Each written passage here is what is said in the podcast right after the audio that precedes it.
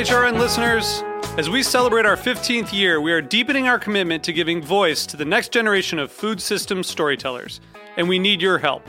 Our internship and fellowship programs help activate new possibilities for underrepresented and underestimated young people through experiential journalism, audio engineering, and production training.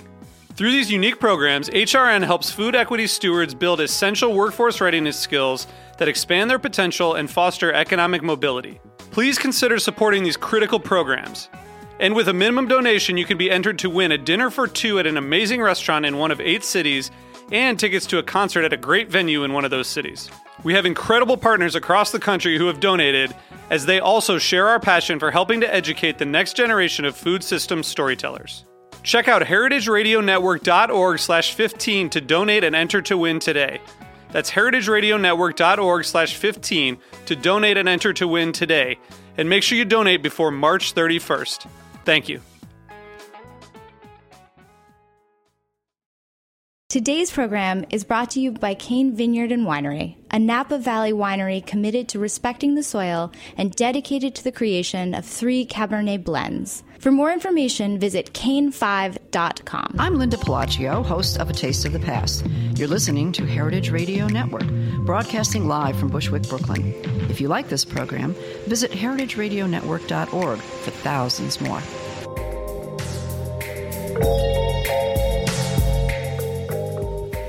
Good morning and welcome to Inside School Food on the Heritage Radio Network, where school food insiders pursue insight, inspiration, and progressive solutions that really work. I'm Laura Stanley. Um, today we are returning to further discussion of Child Nutrition Reauthorization 2015. Um, I am doing my best to help you keep up with what is going on as I scramble to stay current myself. Um, today's episode is the promised walkthrough the CNR process and and some of the emerging content that's currently under consideration by the Senate and House committees um, involved in this process. And I am thrilled to have as our guide uh, Jacqlyn Schneider, who is Deputy Staff Director and Policy Director for the Senate Agriculture Committee under the leadership of Ranking Member Debbie Stabenow. Um, the Ag Committee is tasked on the Senate side with drafting a CNR bill. Um, on the House side, a separate bill will be drafted by the House Education and Workforce Committee. Eventually, both these bills will be merged and sent to both houses for passage before CNR 2010 expires on September 30th, or, or, or, that's the plan anyway. In 2010, CNR actually did not pass until December 2nd. Um, we're going to be focusing on the elements of CNR that involve school food service directly or indirectly. So, for instance, we will not be talking about WIC, although, as you probably know, that's an equally critical piece of this bill.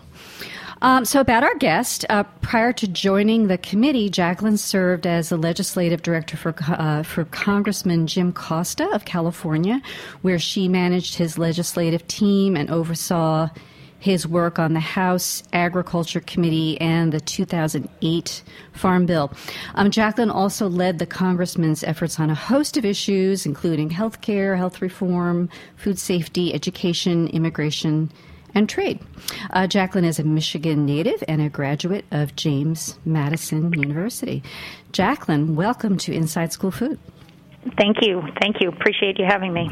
Um, so today's walkthrough is going to be kind of basic, but not super basic, you know, kind of technical, but hopefully not too technical for our listeners to follow. Um, and listeners, if anything about today's conversation does go over your head, fear not, because I'll, I'll be posting some terrific CNR primer type material on today's show page. There's a white paper and a webinar from the Food Research and Action Center, which you might find helpful.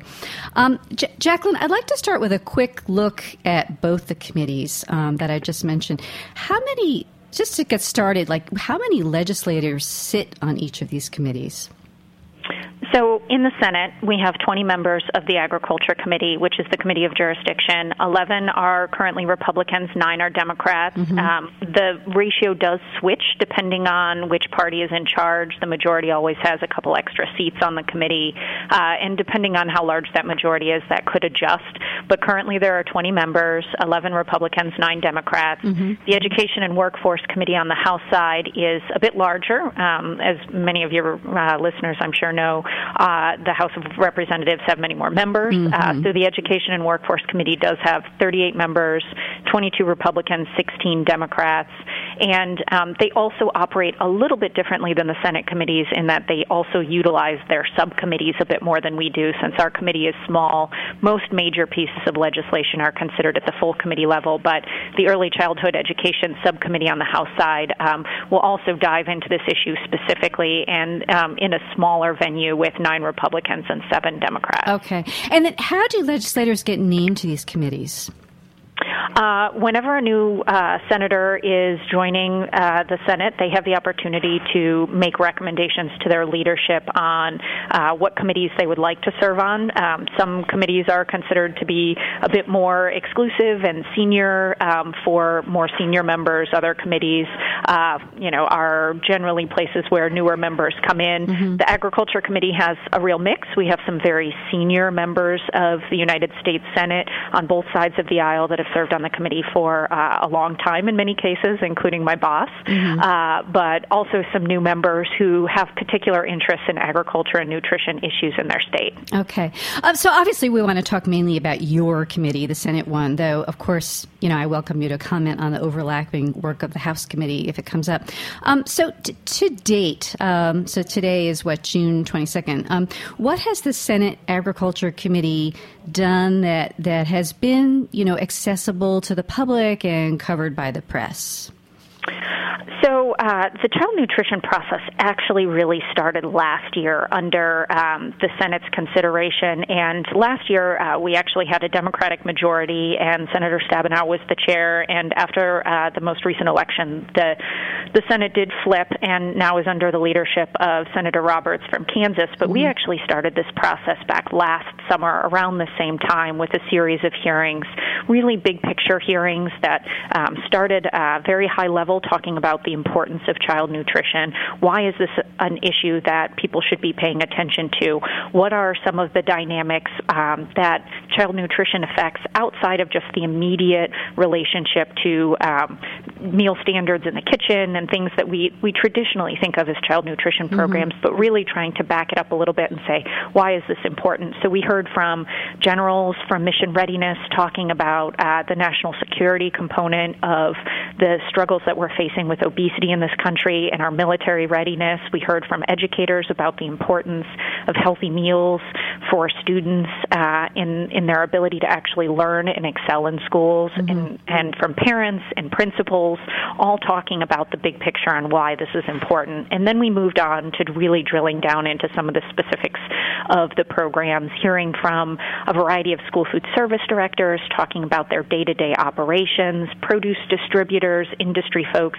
Um, really talking about how the programs operate and um, some of the key components of uh, what actually goes on during during a school day and through the process of actually trying to provide those healthy meals. So we started that process last year. Mm-hmm. Uh, Senator Roberts came in as chair this year and um, really wanted to to look at a big picture, all of the components in one hearing. Uh, so that's actually what we did this summer um, in in May, actually looking at all all of the components of the child nutrition bills, ranging from school meals to summer meals, the importance of farm to school programs, some of the relationship to some of the other programs that I know isn't um, aren't directly your focus, like mm-hmm. the WIC program and uh, after school meals and daycare settings, all in one hearing. So we did have a hearing this summer where we looked at all of those different components.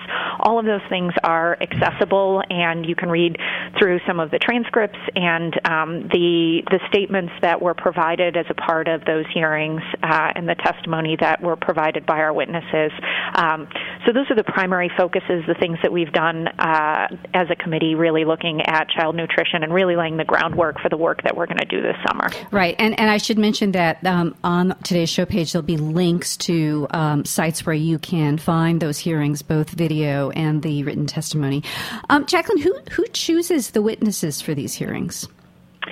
So generally, it's a collaboration between uh, the majority, which in this case is currently um, the Republicans, and the minority. Uh, we collaborate a lot. One of the great things about the Agriculture Committee here on the Senate is we do have a very bipartisan relationship between senators, and um, both when my boss was chair and Senator Roberts, uh, we've really tried to work together to to look at what the themes were and the key messages that we want to get out of a hearing. So um, both the the Republicans and Democrats have a role in choosing the witnesses for each hearing. Of mm-hmm. course, the majority gets to choose a few more uh, mm-hmm. in most cases than the minority does, but we really did have a collaboration um, for each of those hearings on what were really the key issues and topics we wanted to cover. Right, right. And so, and then, and in addition to the public hearings, I, I imagine there's all kinds of stuff going on behind the scenes that is not necessarily evident to the public. Um, you know, for instance, what is the nature of your interaction um, behind the scenes with stakeholder groups like food sec- industry sectors, School Nutrition Association, not-for-profit child welfare advocates, you know, groups like that? Um, I think over the past year and a half, as we've been considering this bill, we've heard a great deal from a variety of different advocacy groups coming in and talking directly with members, showcasing some of the work that they've been doing, some of the strengths of some of the programs they've been running. Mm-hmm. We've also done a variety of different things for staff specifically uh, to educate them on all the programs and the operations so they're really prepared to consider the bill and look at what's working and where some of the challenges are. So uh, at the staff level, we've been doing a variety of different different topical roundtables where mm-hmm. staff really have the opportunity to engage and have a good dialogue uh, with folks from industry, school food service directors, with providers, a variety of different folks who are engaged in these programs on a daily basis. Um, and we've also done some site visits uh, out to farm to school programs, to local school food authorities to see the work that's going on on the ground. Uh, so folks really have the opportunity to do that. And I, I would also say members on a regular basis do try to go back to their districts and visit uh, their states and visit schools and programs that are engaged in this area. Uh, mm-hmm. And there's been a lot of invitations coming in from different advocacy groups to make sure that they can showcase some of the work that they're doing and um, discuss some of the issues that are pending before the committee now. So I think that that's both going on here in, in Washington, D.C., but also back in the states directly right. with members. Right, right. So members, I'm sure, are very much in demand right now and are going to be more so as this things heat up this summer. Um, what's, you know, on the maybe this is not a question you can answer yet because there's so much that's going to happen but you know what's on the calendar for the committee um, in July and August? And if it's if it's a huge amount maybe just tell us in broad strokes Sure. Uh, well, because the reauthorization is set to expire on September 30th, we really are shooting to meet that deadline for the reauthorization of these programs. As I mentioned, these are obviously very critical uh, programs for all of the members of our committee and really do have a great impact. So we want to make sure that we do everything we can to try and complete our work on time. So that does mean that the next couple months are going to be pretty busy. Um, mm-hmm. Um, we have spent a lot of time in the information gathering phase already over the past year or so. So now we're really at the point where we're distilling down the information that we've received from interest groups across the board, advocates, uh, and trying to figure out where the priorities of our members are. What are things that are, um, you know, generally have received a great deal of support and consensus, things that we can make some progress on. Where are some of the issues that are a bit more challenging, where we might need to spend some time negotiating or working through mm-hmm. some of the suggestions to distill down something that might be palatable to put in the bill and where are some of the more controversial issues. So we'll go through that process here, uh, hopefully over the remaining time before the August recess, and then move to the phase where the committee will actually consider a bill and mark up the legislation, and members will have the opportunity to offer amendments and um, discuss some of the things that have been included in areas of priority before we move the bill along, hopefully for floor consideration, so we can complete the bill on time. Right, right. So I want to get to, back to that in a minute. What you just about areas where there's consensus and where areas where we don't have consensus yet. But before I go there, I just would like to ask you, you know, as we were just discussing, there's um, many bills that have been in, in, introduced in connection with CNR 2015. So, you know, for instance, the School Healthy Healthy School Meals Flexibility Act, the School Modernization School Food Modernization Act, the Summer Meals Act, the School Milk Nutrition Act. Um, there's a bunch of them, and, the, and there's um, links to them on um, today's show page. So, can these bills be introduced by legislators that are not serving on the committees, or is this strictly the work of, of the committees? So any member of the Senate can introduce a bill on any topic they mm-hmm. would like to see considered. So it's not just limited to members of the committee. And as you'll see in some of the bills that have been introduced so far, and some that I think are still under consideration, that members are exploring different issues. Um, they are they come from a range of different senators from all different states and different committees. Mm-hmm. We do tend to, of course, have a lot of folks that are actually serving on the committee that have identified these programs as a, a particular interest and do tend to be be folks that lead on the bills that are within the child nutrition reauthorization. So you do see Senator Heitkamp, Senator Gillibrand, Senators Cochran and Leahy mm-hmm. that have come together um, that are members of the committee to introduce bills, but they also have great co-sponsors uh, like Senator Collins and Senator Murkowski on these bipartisan bills that aren't serving on the Agriculture Committee but do still care a great deal about these programs. Okay, great. And then I'm sorry if this sounds like a dumb question, but you know, this is pretty unfamiliar territory for a lot of us. What's the pr- so these bills are eventually going to get folded into the larger architecture of the Senate CNR bill. So, is there a process for sort of debating them separately, or you know, how, how do they? How does it work? So I think one of the things that identifies that sort of distinguishes the Agriculture Committee from some of the other committees is we do tend to do a lot of what we call omnibus bills, where they aren't just focused specifically on one issue or just a markup of a piece of legislation that uh, an individual member has introduced, but tend to be big bills like the Child Nutrition Reauthorization, the Farm Bill, the Commodities Future Trading Commission authorization, uh, all of these that that bring together a variety variety of different topics within a subject matter. Mm-hmm. Uh, and, you know, in the case of child nutrition, address everything from the WIC program to summer meals to farm to school programs. So we won't consider each of those bills individually like you would a smaller bill in mm-hmm. some other committees.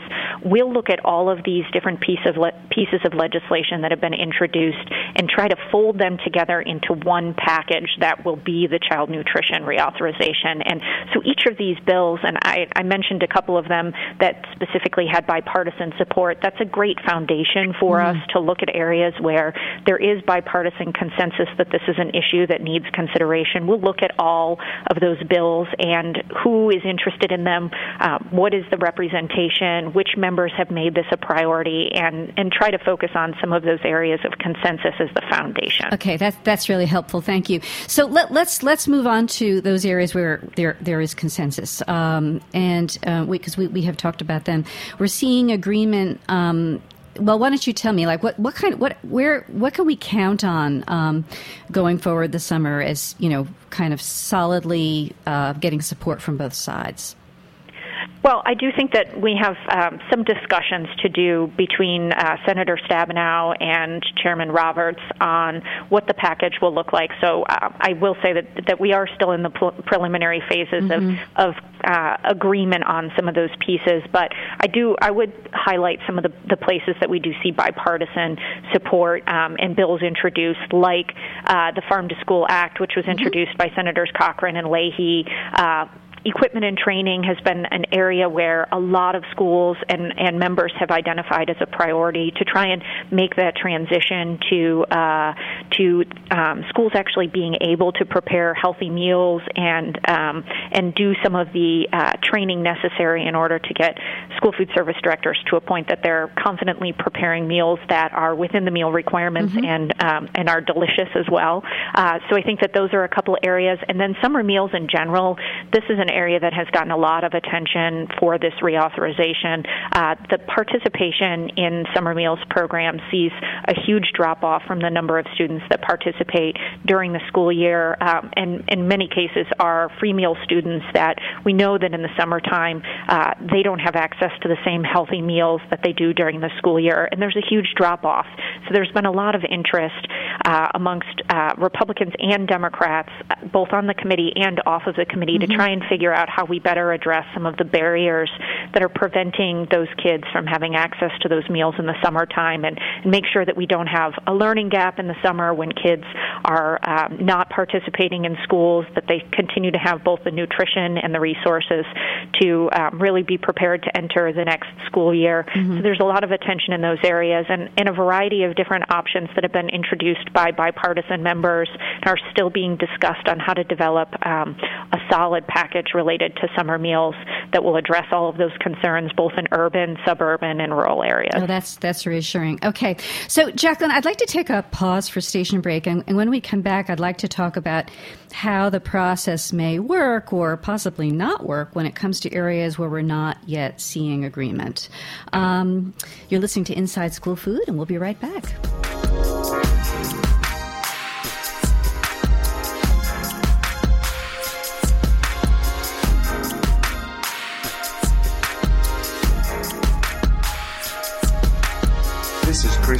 From Cain Vineyard and Winery, calling in from Spring Mountain above the Napa Valley.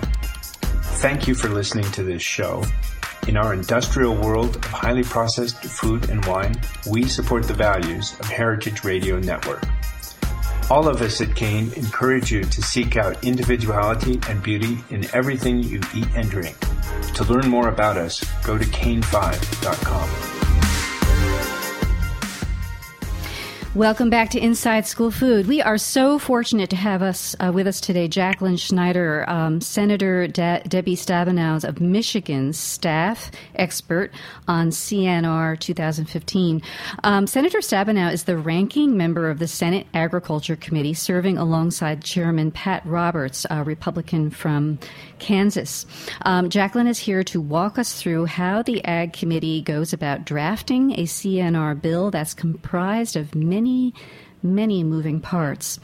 Um, so, Jacqlyn, we're, we're all too familiar with those areas of CNR where we're not seeing the kind of consensus that you were just talking about, at, at least not in public. I, I, feel like the media and school food activists are highly focused on the content of the SNA position paper and the Healthy School Meals Flexibility Act, um, which call for a lifting of the mandatory one half cup of um, fruits and vegetables and the restoration of the 50% whole grain rich requirement.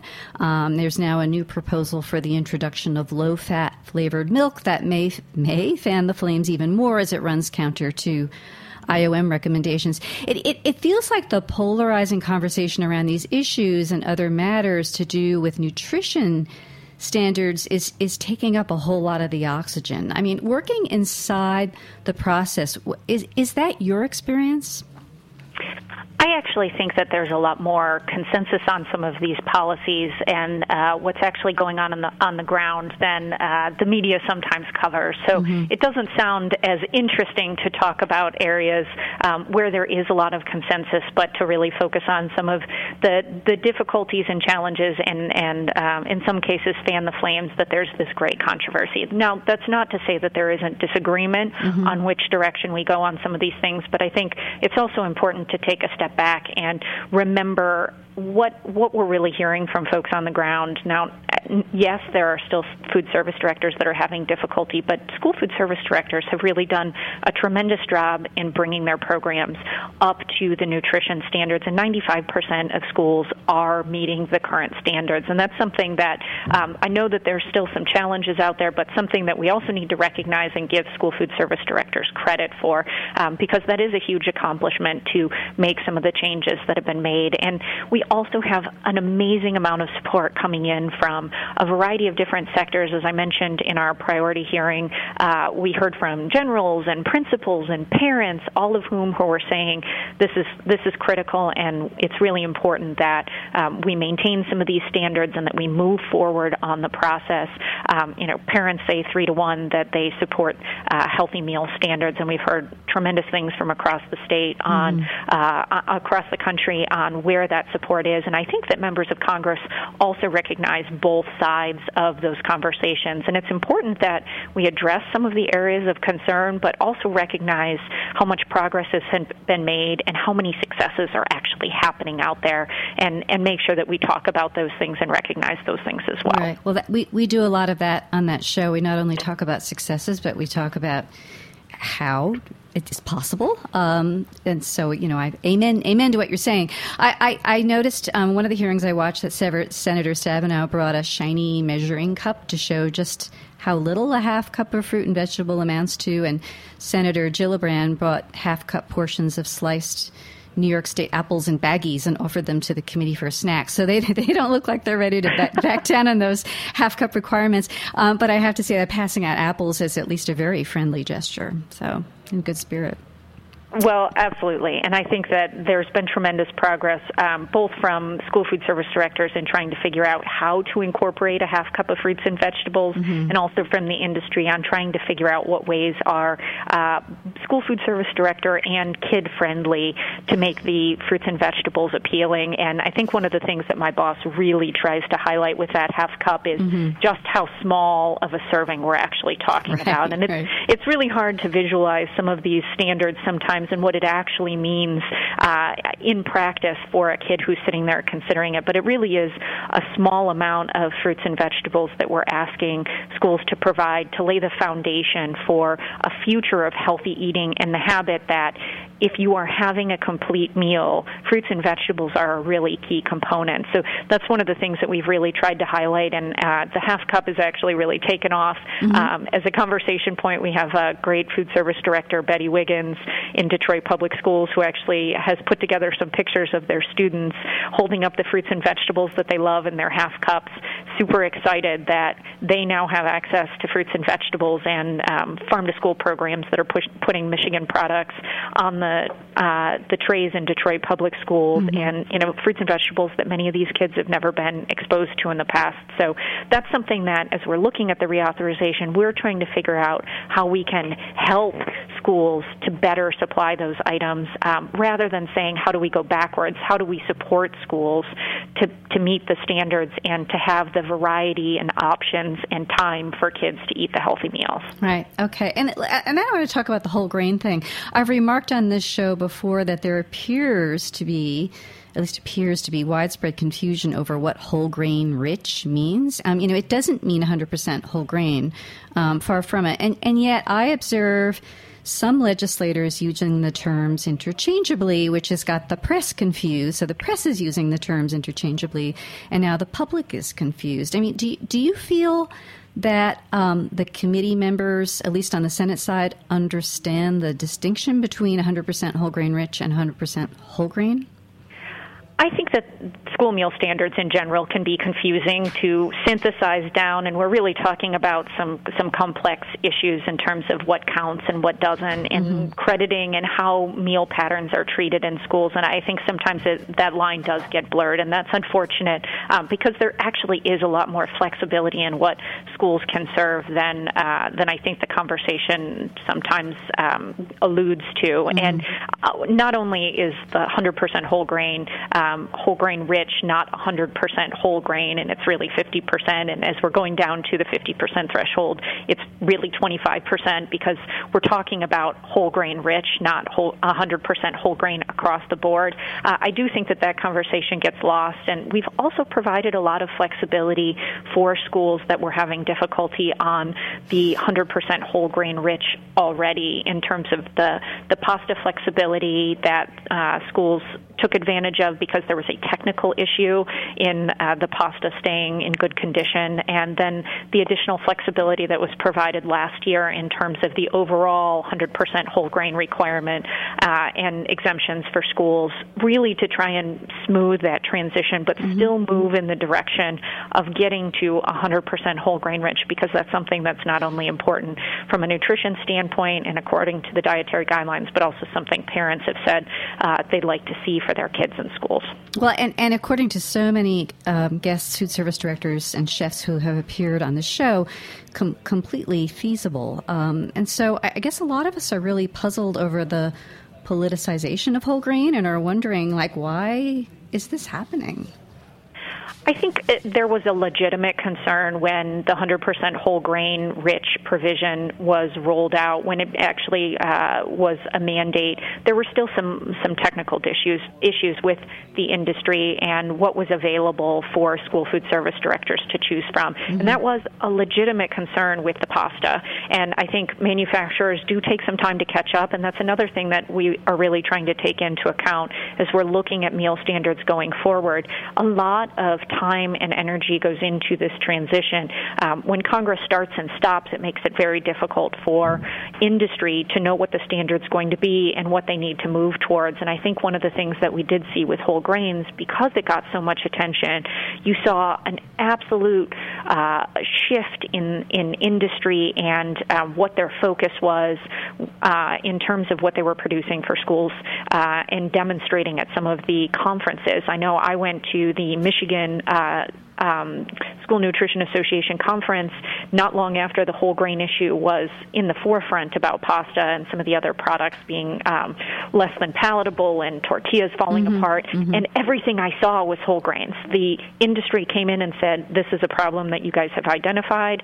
We're going to do everything we can to move in the direction of providing products that address the concerns you're raising. And that's, that's what I saw in what the industry was bringing forward and saying, Here's what we have to offer. So I think that some of that transition is happening as more products become available. If you look at uh, what is available through USDA Foods um, and and through the department and some of the industry partners that they work with, um, there's a lot more available now in terms of the items that you can choose from than than there was early in the program. Right, right. I'm I'm going to be going to the. Um, national convention for the School Nutrition Association in Salt Lake City, and I'm really looking forward to seeing, um, you know, what industry has available and reporting back on Inside School Food about how they taste and what they are. Um, Jacqlyn, um, sodium is sodium is another hot button issue. Um, the School Nutrition Association is asking that we suspend implementation of further sodium limits. Um, your your comment to me about this is was that no one is opposed to discussing flexibility on sodium, but flexibility is different from simply waiving future targets. Can you say more about that? I think one of the things that um, everyone can agree on is we want to make sure that there's items available that industry can meet standards and that school food service directors have choice. Um, but but what we're talking about here is uh, a choice between moving in the direction of what is appropriate according to science and nutritional standards for the health of our kids and of our future generation versus let's talk about what the timetable is and what's available and um, what some of the logistical challenges are. And I, don't think that anyone is shutting the door on conversation, mm-hmm. um, but I think that there's a difference between saying if if the current timetable is challenging, tell us what the appropriate timetable is. Um, I don't know that there's a good answer to that. There's just a discussion about stopping the standards where they're at. And, mm-hmm. and it's really important to remember what we're really talking about here the, the school meals are designed to meet the portion of your daily sodium requirements that meet an overall healthy diet and sodium requirements because we do have to take into account that a lunch isn't the only meal of the day and that kids do go home and eat meals at home. They do have a breakfast that that entire piece needs to come together to meet appropriate sodium standards for uh, for good health. And so that target of the 2300 milligrams of sodium per day is what what has been recommended by the dietary guidelines. And if you look at where Target 1 is, um, it's a phase down. Over 10 years, we, we're phasing down sodium standards in order to meet that 2,300 milligrams a day overall sodium. Mm-hmm. So where we're at at Target 1 is nowhere close to that.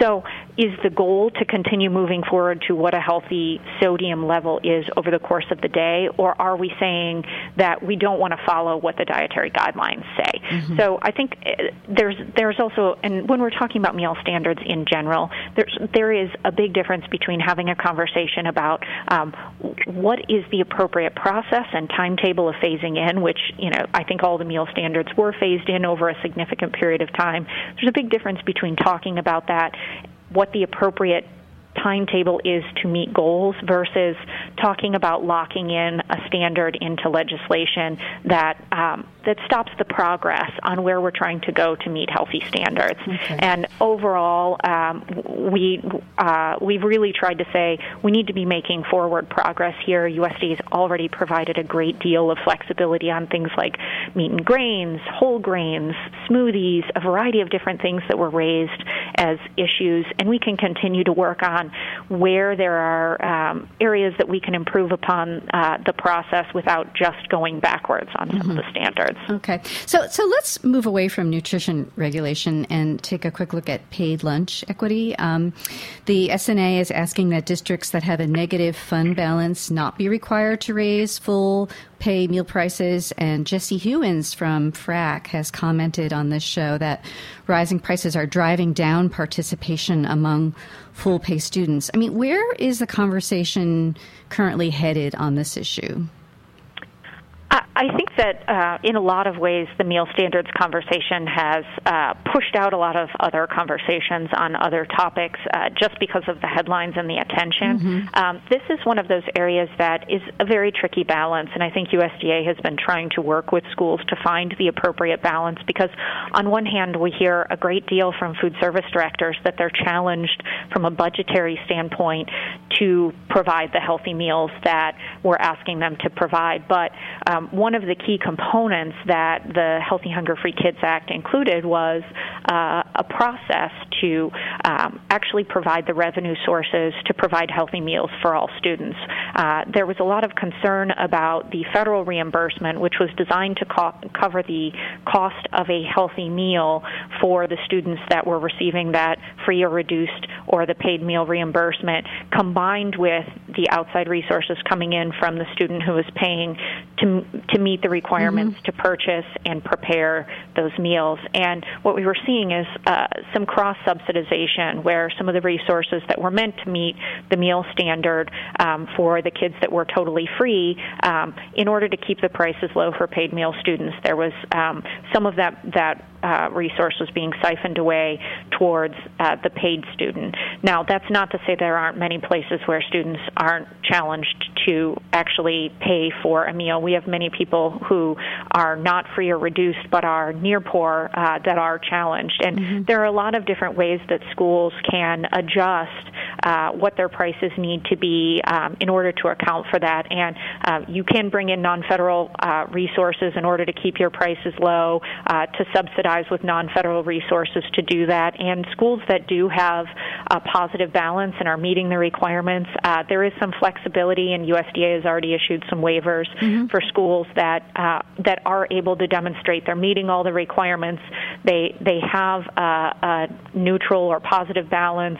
Um, that they have some flexibility in what they need to do with their prices. But um, what we don't want to see is schools uh, reducing the standards and the meals that they're providing across the board in order to not raise prices. Got and it. I think that that's, yeah. that's some of the conversation that folks are having is where is that balance? Right. Got it. Okay.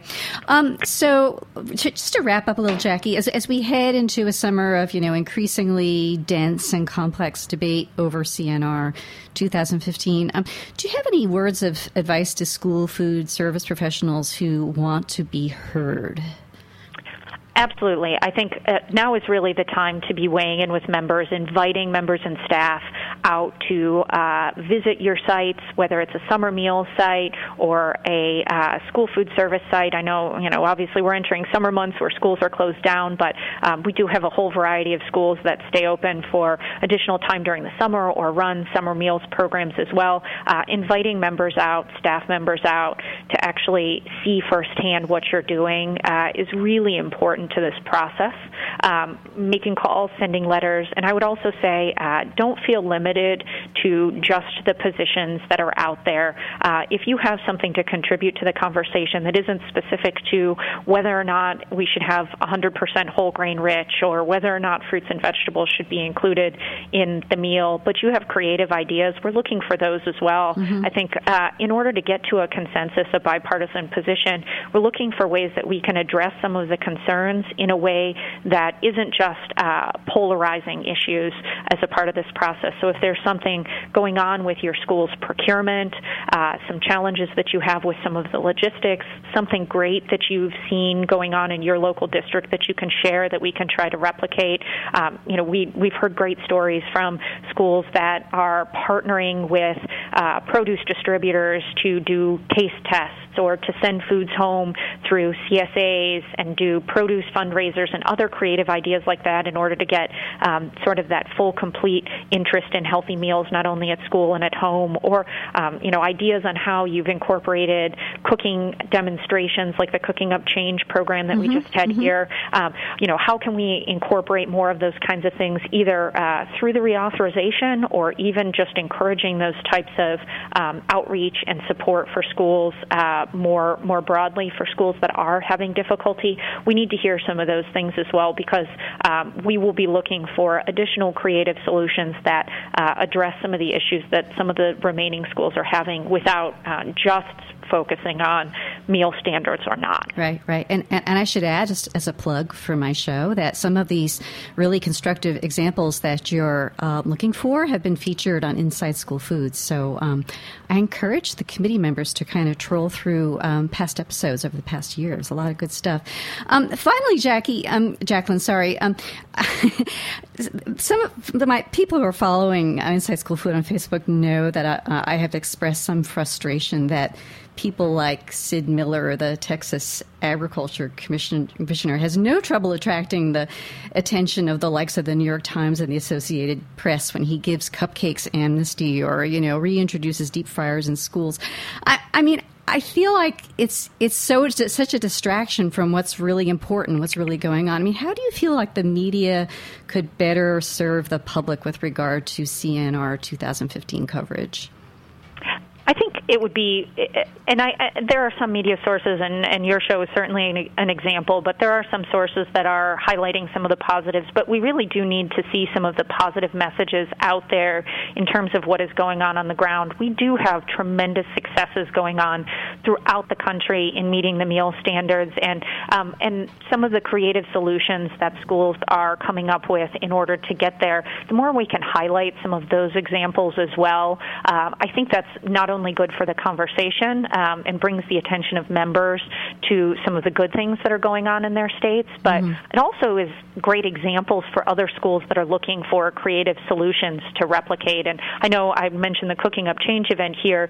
We actually just had a great event uh, where the Cooking Up Change kids came through, and they, uh, for your listeners who haven't listened to one of your other programs, mm-hmm. um, these are kids that are coming in and preparing meals that meet the school nutrition standards and also within the budgets of what what their schools would actually have to do it under. Um, they came in, they competed with great dishes they prepared. They brought them to the Senate and to the House and actually showcased these dishes for members of Congress.